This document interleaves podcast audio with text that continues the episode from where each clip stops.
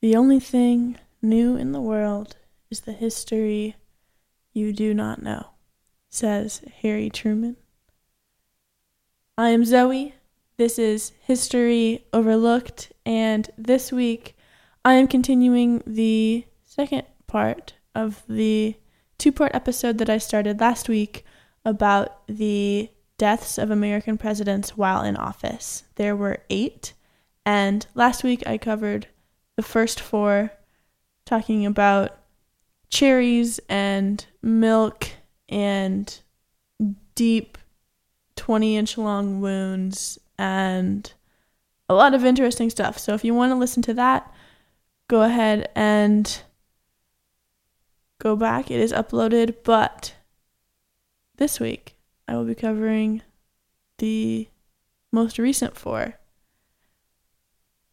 This includes Franklin Delano Roosevelt and John F. Kennedy, which are pretty well known for dying in office, but the other two weren't. However, I hope I can fill in some details for all four of these that you may not have known yet. So, first up, president who died fifth in office chronologically, William McKinley.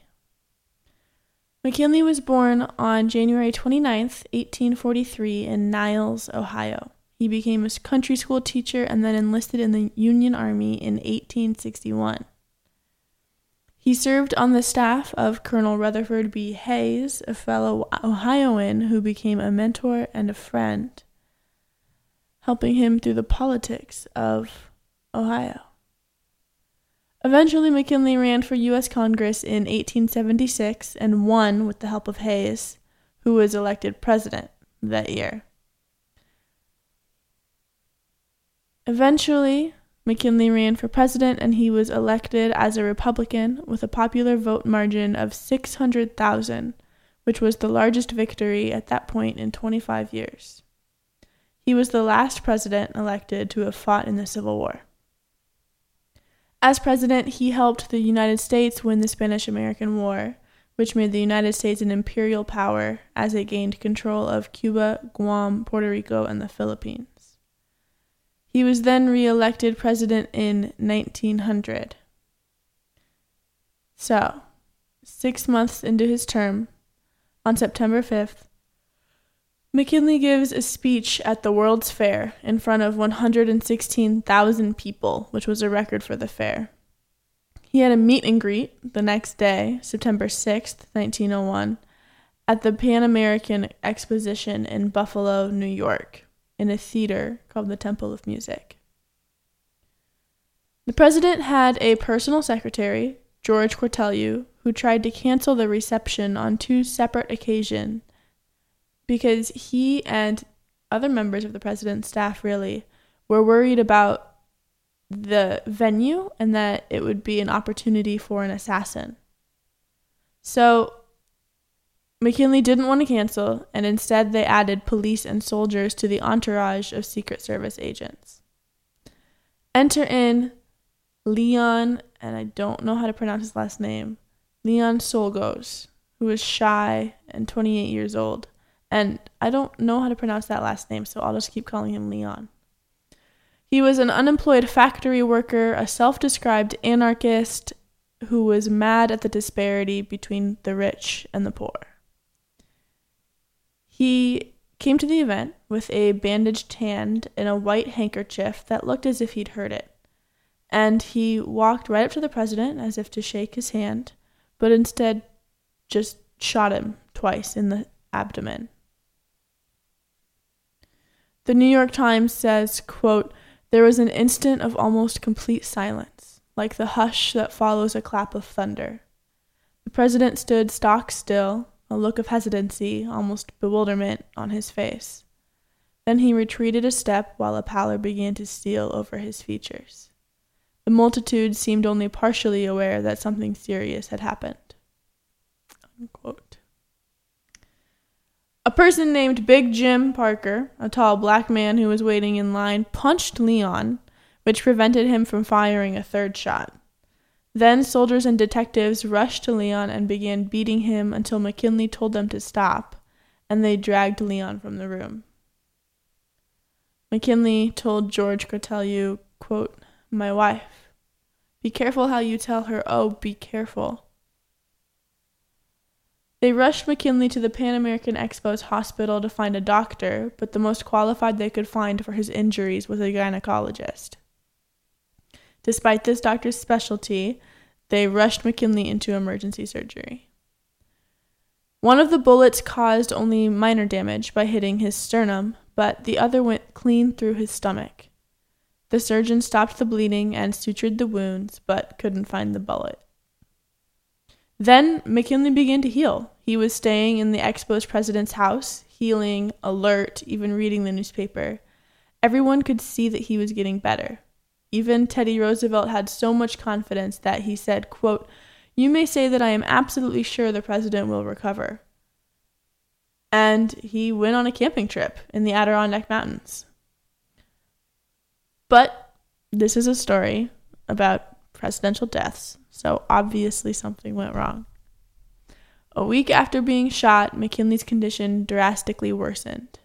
He had developed gangrene on the walls of his stomach, which caused blood poisoning, and in a matter of hours, he became weak and lost consciousness before dying at 2:15 in the morning on September 14th at age 58 with his wife Ida sitting next to him. Barely more than a week after McKinley's death, Leon's murder trial began. He was found guilty and sentenced to death.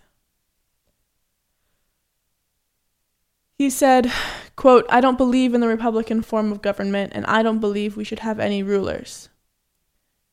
About the shooting, he said, quote, It was in my heart. There was no escape for me. All those people seemed bowing to the great ruler. I made up my mind to kill that ruler.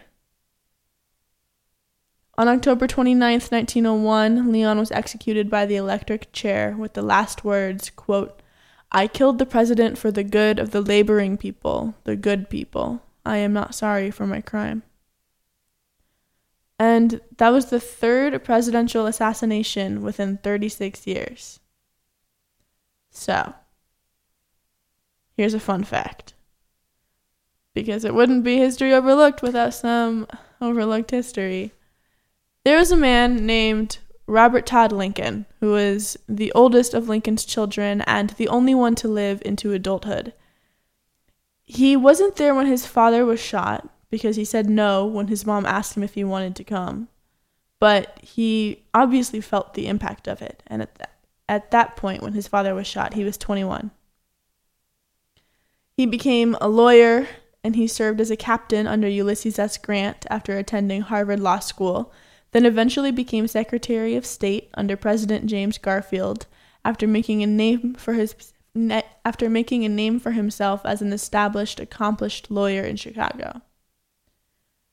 So then he was present at the train station with James Garfield and the Secretary of State among others when Garfield was shot. At this point he was 37 years old. So that was the second presidential assassination that he has a strong connection to. Then, 20 years later, he's not in the cabinet but is working as the president of the Pullman Palace Car Company in Chicago. He decided to attend the exposition in Buffalo, in New York, in 1901, where he was present when President McKinley got shot. At this point, he was age 57, and people aren't really sure whether he actually witnessed it, but he was definitely at the expo and was both invited by and expected by President McKinley. So, Robert Todd Lincoln, son of the assassinated president Abraham Lincoln, witness of assassination of James Garfield, and possible witness of the assassination of President McKinley. Almost near age 60, he vowed that he would never meet a president again. So, there's that fun fact for you. All right, on to the next president, Warren Harding. He was born in Ohio in 1865 and went to a one room schoolhouse and to Ohio Central College when he was 14. He had always been good at public speaking and editing and enhanced these abilities in college. After graduating from college, he bought a local newspaper with his friends and helped it get back on its feet financially. When his wife, Florence Kling de Wolfe, helped a lot too, because she had financial resources and an eye for business. At the urging of Florence to get involved in politics, became, Harding became a state senator for four years, lieutenant governor for two years, and a U.S. senator for six years, but he was not the best senator. He missed two thirds of his votes, including the vote for women's suffrage, although he did claim to strongly support it. In 1920, the Republican National Convention was deadlocked on a candidate. And much like Garfield, Harding was turned to as the compromise candidate. He beat James Cox with 404 of the 531 electoral votes, with Calvin Coolidge as his running mate. Harding is known for being a bad president. I was listening to a podcast a few days ago that said no matter what you believe in in terms of politics, everyone seems to agree that Harding was the worst president in history. This is not necessarily because of his politics, but rather because of how he handled the position. This is not to say I believe this or to impose this biased opinion on you, but just so you're aware, experts pretty much agree that he was not the best. Since at least 1918, Harding suffered shortness of breath, bouts of chest pain, and difficulty sleeping unless his head was propped on, a sev- on several pillows. Doctors warned Harding, while he was in the Senate, that his various and multiple affairs might physically injure his delicate and enlarged heart. He also had a nervous condition called neurasthenia, which causes physical and mental exhaustion along with headaches, insomnia, and irritability, which is believed to be the result of emotional stress or conflict. But Harding was pushing through, and in early 1923, he went on a tour called The Voyage of Understanding. This was halfway through his third year in office, just as scandals involving his administration, such as bribes, were becoming public. So he comes down with the flu or food poisoning, but decides to keep going. And on the way to St. Louis from Washington, D.C., on June 20th, Harding gives one of the first presidential speeches to be broadcast live by radio. He went to multiple cities, did multiple events, eventually aggravating his hemorrhoids and getting sunburnt on a horseback ride in Zion National Park. People along the route later claimed that Harding looked tired. He had swollen lips and puffed eyes, but his personal physician claimed he was feeling, quote, feeling fit and in splendid physical trim. On July 4th, Harding got on the USS Henderson with his wife, staff, reporters, three cabinet members, 460 sailors, 21 officers, 72 Marine Guards, and a Navy band for a four day trip to Alaska. Future President Herbert Hoover, who was Commerce Secretary at the time, at the time said that Harding wanted to play bridge all day and all night, so much that since there were only four other bridge players on the boat, they set up shifts so that one person always had a relief. Hoover later said, quote, For some reason, I developed a distaste for bridge on this journey and never played it again. So, Harding and his posse go through Alaska on his tour and then come back down through Canada where he gives a speech to 40,000 people in Stanley Park, then tried to play golf but only had enough strength for a few holes. The next day, July 27th, Harding's ship hit another bump, but everything was okay. Then he gave a speech to 60,000 people at the University of Washington, where he referred to Alaska as Nebraska, dropped his manuscript, and had to hold onto the podium to keep his balance. Then he went to the Seattle Press Club and had to go to bed early because of upper abdominal pain. One of the physicians said he thought Harding had an enlarged heart, so he set up a meeting in San Francisco with Dr. Ray Lyman Wilbur, who was president of the American Medical Association and of Stanford, and Dr. Charles Cooper, a leading cardiologist. Harding declined a wheelchair and walked to the limo. On July 30th, with a fever of 102 degrees Fahrenheit, Harding was diagnosed with pneumonia and had to cancel the rest of his California appearances. On August 1st, with his temperature back to normal, lungs clearing up, the ability to sit up in bed, read, and eat solid food, he was feeling better, clearly. Then, the next day, around 7:30 p.m., while his wife read him an article from the Saturday Evening Post as he lay in bed, Harding died abruptly. There are different opinions about why.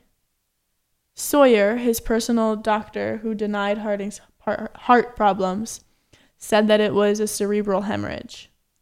Today, though, all the experts blame congestive heart failure and say he might have suffered a series of heart attacks in the past few months, right before his death. It's not known because Florence rejected an autopsy and wanted her husband to be embalmed shortly after his death. There is a book called The Strange Death of President Harding, written by Gaston Means, a former Harding administration official, where he claimed that Florence Harding poisoned her husband, said he violated prohibition by drinking in the White House, and that he had multiple extramarital affairs, which is at least partly true because in 2015 a DNA test revealed a woman who in 1927 claimed her, dar- her daughter was Harding's was proven to be true. So he did he did have a child without his wife and so Gaston Means believes that Florence poisoned her husband. But most experts say that it was probably something to do with his congestive heart failure and some heart attacks. Anyway, that's the story of Warren Harding, who died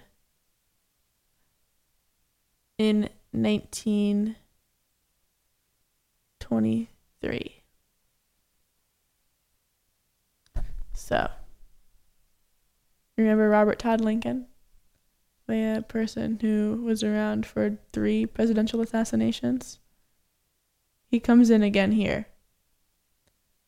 He eventually broke the vow of never meeting a president again because William Taft, who was then the current Chief Justice and former president, and current president Warren Harding were dedicating the Lincoln Memorial to Lincoln, and Robert Todd Lincoln was the only living son and could not forego the honor.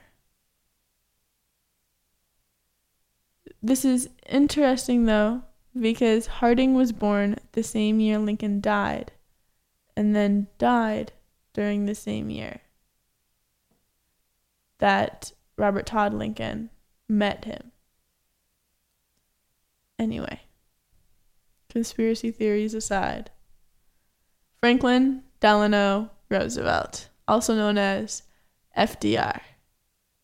He was born in 1882 in Hyde Park, New York, attended Harvard University and Columbia Law School, and a few months into his law school endeavors, he married Anna Eleanor Roosevelt, the niece of President Theodore Roosevelt in March of 1905. Teddy Roosevelt gave Eleanor away as a bride. FDR was elected to the New York Senate in 1910 before becoming appointed to Assistant Secretary of the Navy by President Wilson. Remember James Cox? Harding beat him in 1920.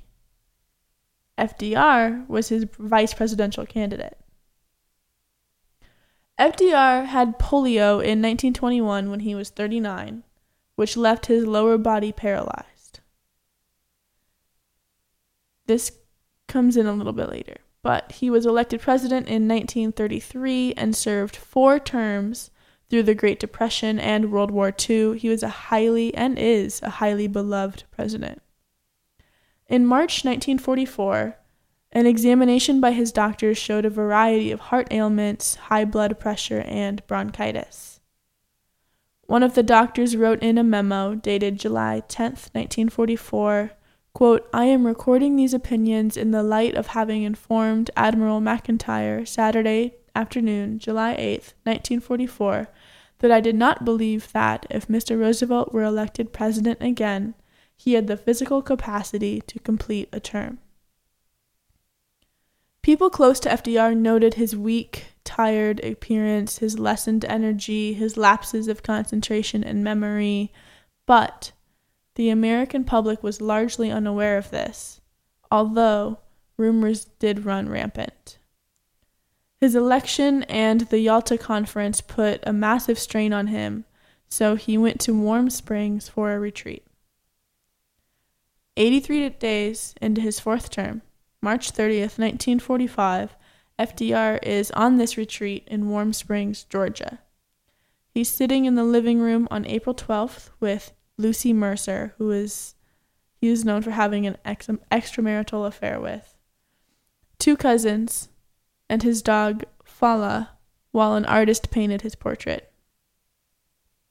Around 1 p.m., to his cousin, who saw his head drop and asked what was wrong, FDR whispered, I have a terrific pain in the back of my head, and collapsed unconscious. They summoned a doctor who recognized the signs of a cerebral hemorrhage and gave him a shot of adrenaline in the heart to revive him. Mercer and the artist left the house, expecting FDR's family to arrive soon. A doctor told Eleanor Roosevelt that FDR had fainted so she said she would go to Georgia after a scheduled speaking event that evening. But before she could make it, a little over 2 hours later, FDR was pronounced dead at 3:30 p.m. at the age of 63. Eleanor was listening to a piano performance when she was summoned back to the White House and was told the president had died. She later said that during that ride home, which was one of dread, she knew in her heart that he had died. She changed into a black dress when her daughter Anna arrived, then called her four sons who were on active military du- duty. She met with Truman, FDR's vice president, at 5:30 and said, "Harry, the president is dead." He asked if there was anything he could do for her, and she responded, is there anything we can do for you? You're the one in trouble now. This is its own thing.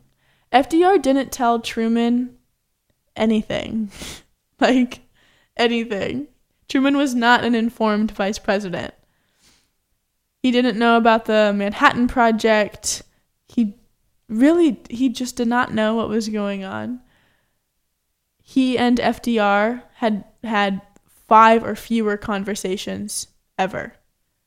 Truman hadn't been his vice president for the last three terms. It had most recently been Henry Wallace, who FDR wanted to be his vice president, but at this point, vice president, presidents were elected at the Democratic National Convention, and Wallace didn't make it. Truman did, but that's its own story and its own show, which you can find uploaded as well. Anyway. Authors Lomazow and Fettmann, drawing most of their evidence from photos, believe that FDR actually died of melanoma that metastasized from his forehead to his brain.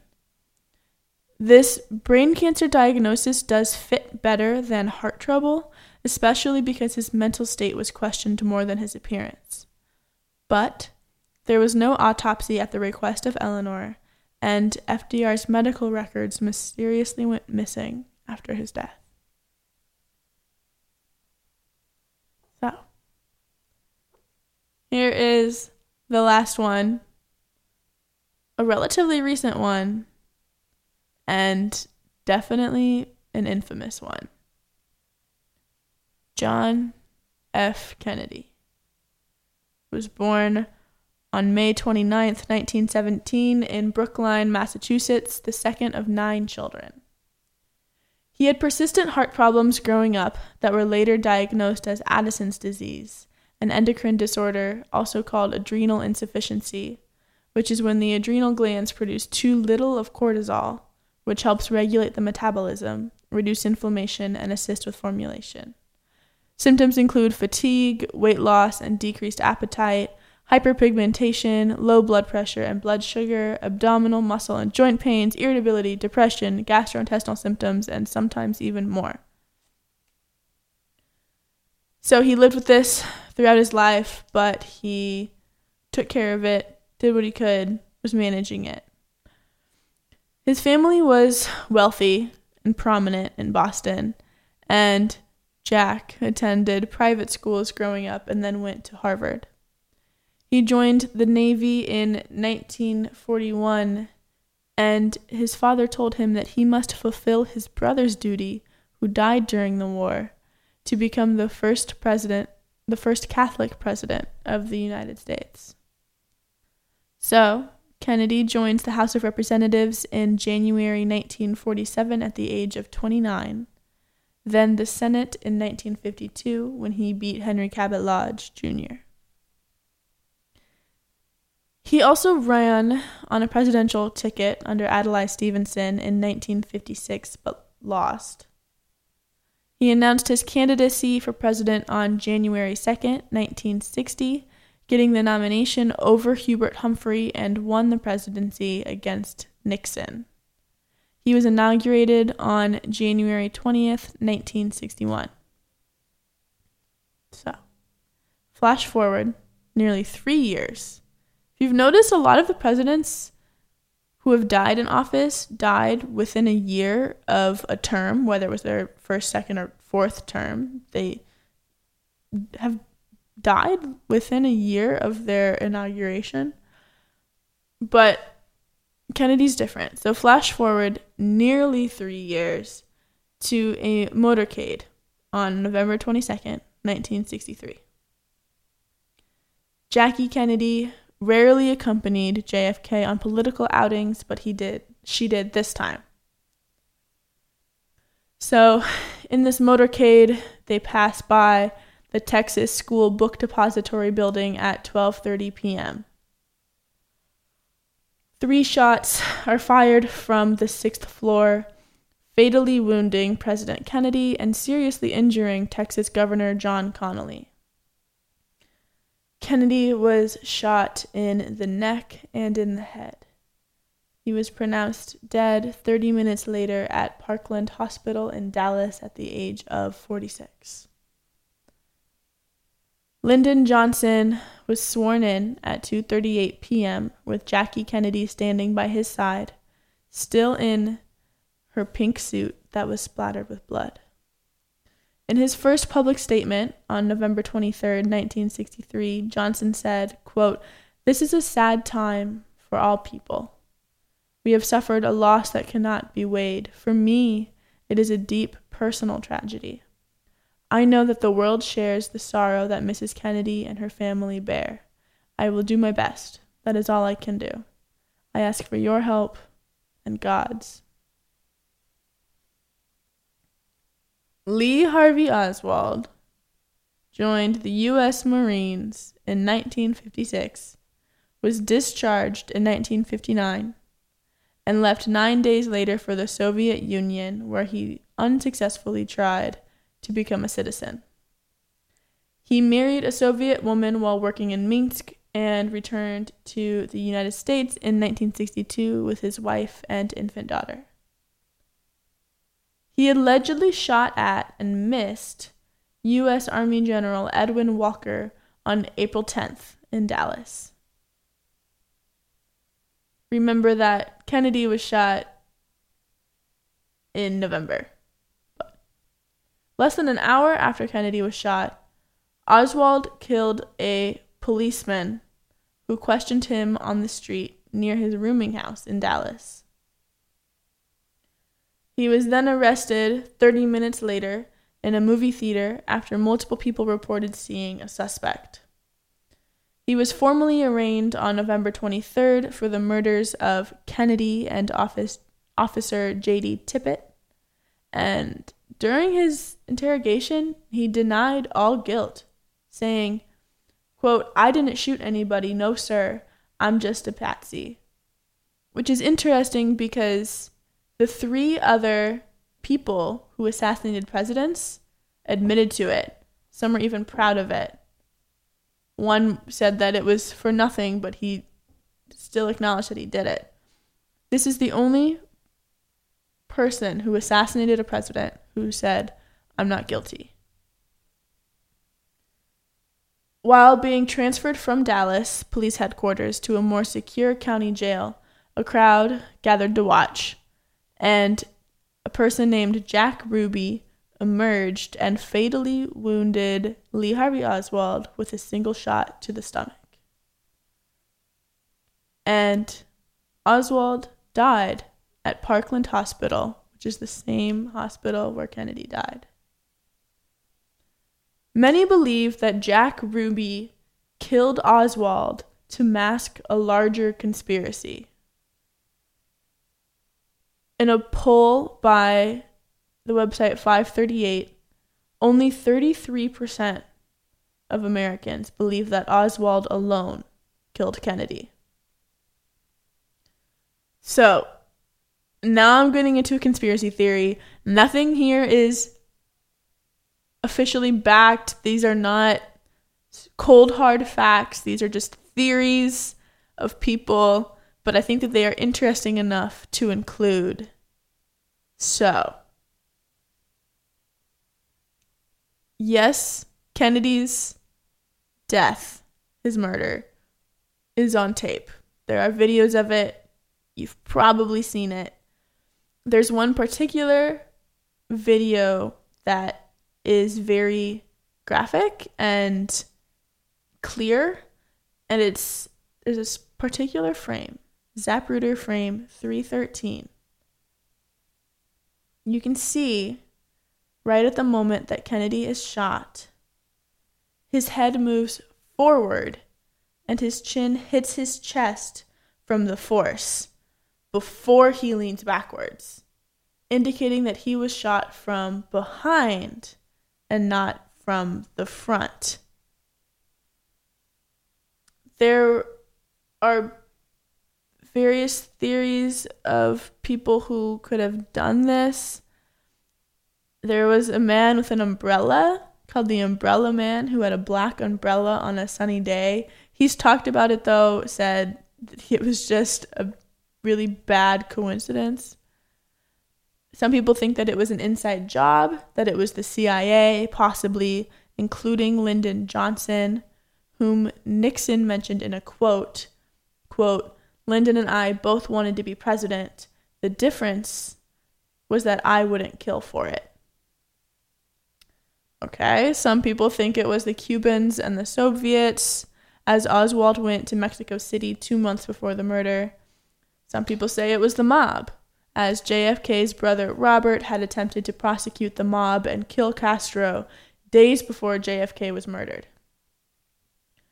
He said he was worried that he had just gotten him killed days before he actually was.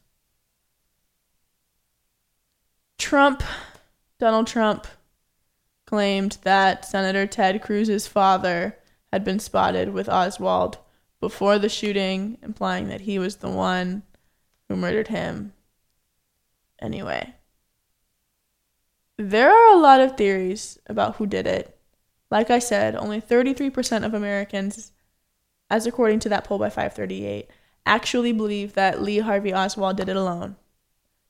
And that frame, all I'm going to say, that frame is very intriguing. The fact that the force knocked his head, his chin forward instead of backward. It's a very interesting fact. Anyway, there are 30,000 never before seen or unredacted documents that were released by the National Archives to the public in 2017 and 2018. And there's another set to be released in October of 2021. Maybe there will be more information then. So, there you have it. Those are the eight presidents who were killed with a lot of details, some conspiracy theories, a lot of interesting facts that you don't really learn about when you learn about these deaths. But alas, that is it. That is the end of this two part episode. And I will close it out by giving you a quote from Franklin Delano Roosevelt. He says, quote, The truth is found when men are free to pursue it. All right. See you next week.